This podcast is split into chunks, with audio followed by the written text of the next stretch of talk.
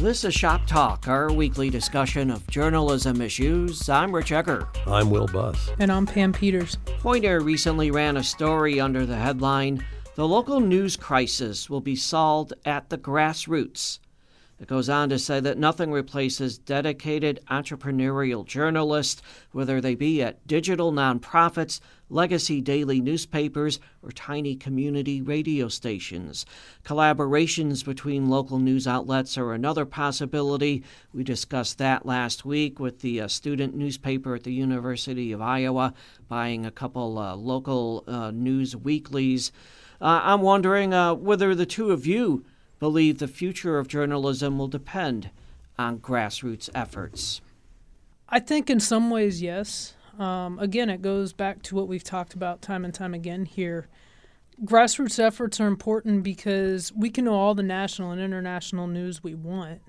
But if we don't know what's going on in our own backyards, it's really hard to keep up with with everything. But also, I think at some level, if you don't know what's going on in your own backyard, how do you buy into what's happening nationally?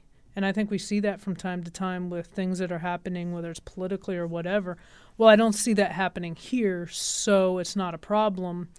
Um, I know part of that story talked about the MLK 50 movement in Memphis. And I, I went on the website earlier and just wanted to look at some of it. And it's a very grassroots, which I found interesting because even Memphis, which is not a news desert, uh, Memphis has all kinds of news outlets. But one thing Memphis misses that I think other areas miss as well is they don't get down deep into the issues that need to be talked about. So, Memphis is a very poverty stricken city. Everybody, when I lived in the Tennessee area, everybody talked about, well, Memphis has a high crime rate, but they never talked about, well, Memphis also is one of the poorest cities in the country. Um, and so I was looking at the stories on this, and it really focuses on poverty. You know, bringing those stories out of people that are deep in there. And, you know, living close to Memphis, I got all the local news. And you never really heard anything about the poverty, those serious issues like that. So I think having those grassroots programs allow us to bring issues out that are often ignored whether it's because larger stations don't think it's an issue or larger stations just want to ignore it because they're owned by these big conglomerates that are like, you know, let's just move on. So, you know, yeah, I think I think grassroots news has a place and will save a lot because they're the ones that live in the community, they're part of the community and they want to tell the story of what's actually going on in the community that I think is often missed within that. Well, you, you mentioned crime rates, and what I've seen, because I grew up in the Chicago area and still go up there to visit family, and when I see TV news, it's a lot of crime coverage. It's easy to report on on crime, or you send a crew out to where something is happening. You can say you're live on the scene, as opposed to digging deeper into issues that I think impact the community. Not to mention, probably many of the people at a large market TV station are making at least a, a fairly decent salary, and and they're not in the neighborhoods perhaps uh, where poverty, an issue such as poverty, might be a concern. So so they're not maybe as aware of it. Yeah, I think I think you're right. I mean, I, I remember watching movies, and I always thought it was a joke until I got. If it bleeds, it leads is something we're always taught. This idea of crime sells news, and it's true. And let's be honest, poverty it's everywhere. We are we have a, a I think I read something recently. Don't know the exact numbers, but around forty percent of our country lives in poverty. Well, you know, we, we live in a part of the state that has high poverty it, rates here, right? Yeah, exactly. Absolutely. So it's and it's interesting when you write those stories, it's controversial. Even though most of us live, we do not live in the high wealth gap. Um, but it's controversial. And I, I, I, you know, again, I think coming from people that are from those areas, live in those areas, yeah, I think that it it um, puts more. Of, they put more of an emphasis on that because they see it, but it also it costs more to cover those stories You know, I Sure. you have to go in and investigate it and go in and dig into it. So it's easier to cover those those news stories that are crime. So yeah, Yeah. it's You also you're not feeding the beast. You know that's mm-hmm. part of the problem, especially you know. Well, I guess any news. You if if it's it's TV, you have all these newscasts every day. Radio, you have newscasts. The newspaper, you have column inches to fill. Right, Will. So Yes, right. if you're digging deep into a subject and spending a lot of time to compile an Mm-hmm. in-depth piece, you're not feeding the, the, the beast on a daily basis, right so to no. speak. And exactly. Uh, you know that that's that's important to know i think you know a grassroots you know a, the answer to feeding providing news to places that are that are without and have been going without or underreported. Yes i agree that grassroots efforts uh, are one way. Um, i think it all depends on how much a, uh, a community wants it. You know, I think it, it's it's kind of a two way street here. Do we have a, an entity? Do we have a group of people that are going to make that take that initiative and provide that service? But is there a community there that that that cares about it? And I think to the point to where people don't feel that their communities are safe, that they can raise their families, that they can have, earn a good living.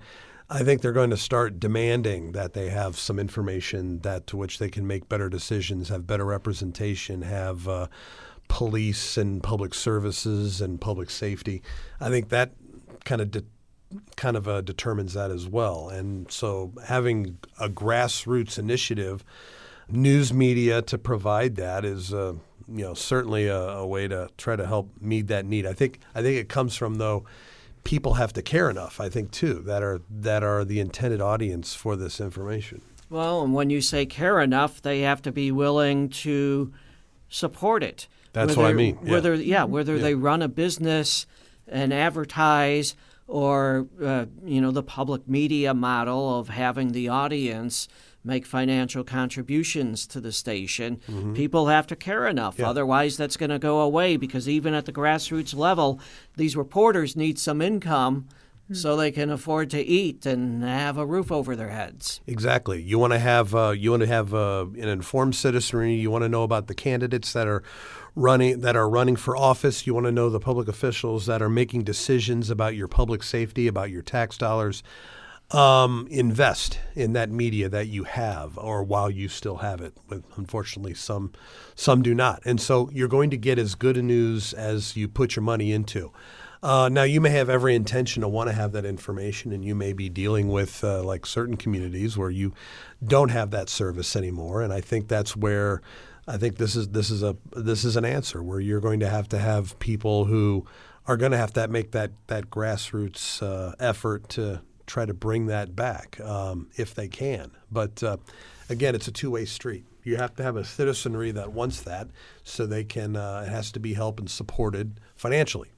And I, I suppose we, we should say supported financially by the people who can can manage that because if we're talking about areas with high poverty rates, there may be a lot of people affected and who are interested, but who simply do not have that disposable income. Well, I think I, I, that's that's definitely one of the issues. I think another one that Will kind of touched on was we have to have the money, but we also have to have. I think sometimes people get socialized into thinking that the way they live is normal, and I don't know that that's the best way to put it. But we have to have journalists that can actually say, "Look, this is what's actually happening here. This isn't." This isn't what everybody else experiences. Not that that's always a bad thing, so I think sometimes people get caught up into, and having grown up in a small rural community, well, what happens on the national end, that's just not something that either A, impacts me, or B, why should I care about that because that's not part of my lifestyle? Where it may not be, but having those grassroots can actually talk about how does what's happening nationally impact me locally because it does it all what's happening in my local area of Macomb can impact the state, can impact things naturally, nationally, and vice versa. But yeah, it goes back to how do we support those? Because, yeah, if I'm a journalist, I want to cover things like how is poverty uh, impacting my local community. But if I can't make a living to even live in that community, then why am I going to stay here and do that? So yeah, it's all a it's all the circle that kind of impacts everything. With that, uh, we're going to wrap up our discussion for this week. Our listeners can join us again next week for more of Shop Talk.